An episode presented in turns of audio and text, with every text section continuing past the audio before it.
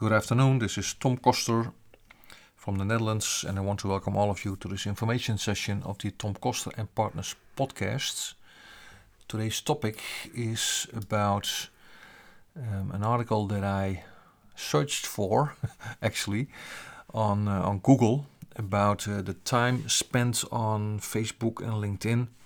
And what came up was an article from Forbes uh, from the year 2023, uh, the month September, and the day the 30th.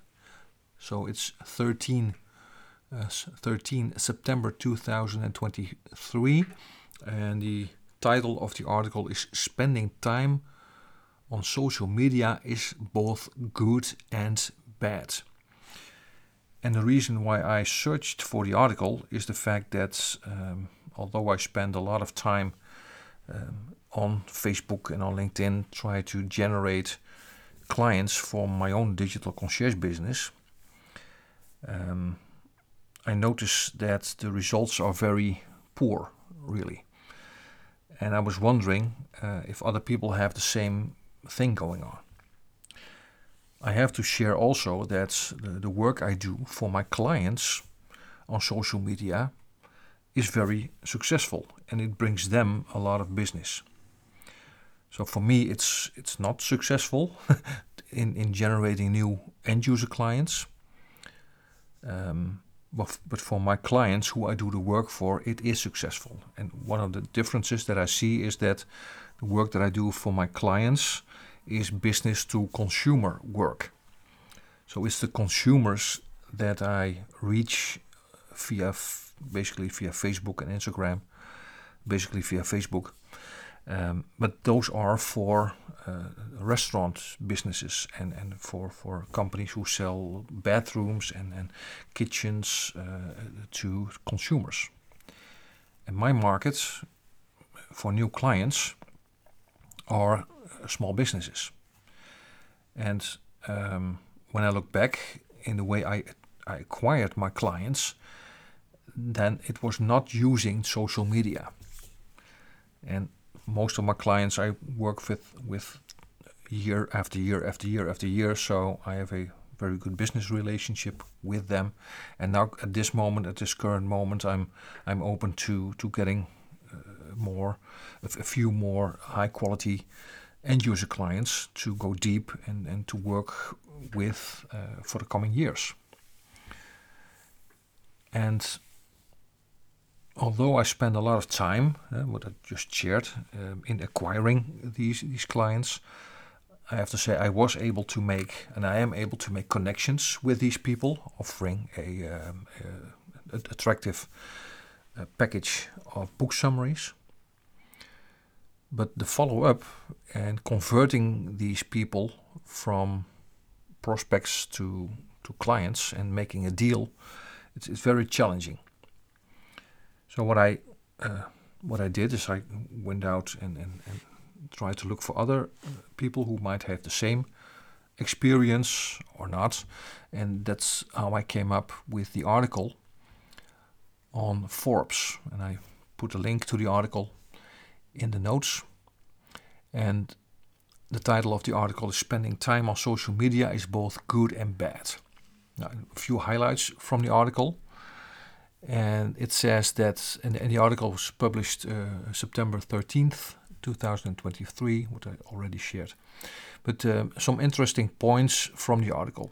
The average American spends 68 minutes per day on the top five social media platforms, equaling almost 5% of their life, or an average of 3.81 years and it says that YouTube has the highest average visitor duration of 20 minutes and 23 seconds. And YouTube Kids is even higher with children who visit for just one hour a day, spending 15 days a year watching videos. And WhatsApp, Twitter, Facebook, and Instagram comprise the top five platforms with the longest time on site. Now, even more uh, important, for me at least, is the fact that in the article it also says that 50% of the people who were interviewed uh, in, uh, in the study that the article relates to, so 50% of these people say excessive social media has had negative effects on their mental health and well being. So, too much time spent on social media has negative effects on mental health and well being, and that's, that's a major thing. And of course, it's uh, social media is a major distraction. When you see coming on social media, immediately it grabs your attention with these moving videos and images, etc. Um, also, in, in the article, it says that 35% often find themselves comparing their lives and achievements to what others post on social media. And it says that 24% experience so called FOMO, which stands for fear of missing out and or anxiety when they are not able to access social media. And 23% feel pressure to curate a certain image or persona on social media. And that's uh, yeah, what I see as a very disturbing uh, fact.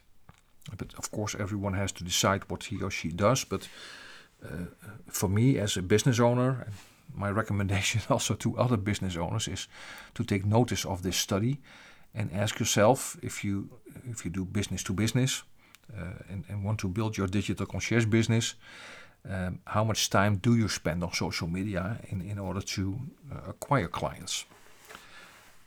Now, it's another thing of using social media to build your reputation or to show, show your professionalism.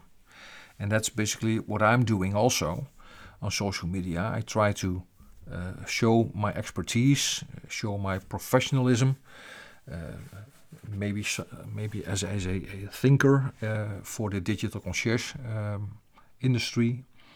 Um, and that's how I position uh, myself and how I use LinkedIn and, and Facebook. Also to see trends from other people who are coming along and, and see how this can benefit our community of digital concierges. And with this, I end this information session. My name is Tom Koster from the Netherlands, wishing you a great day and bye for now.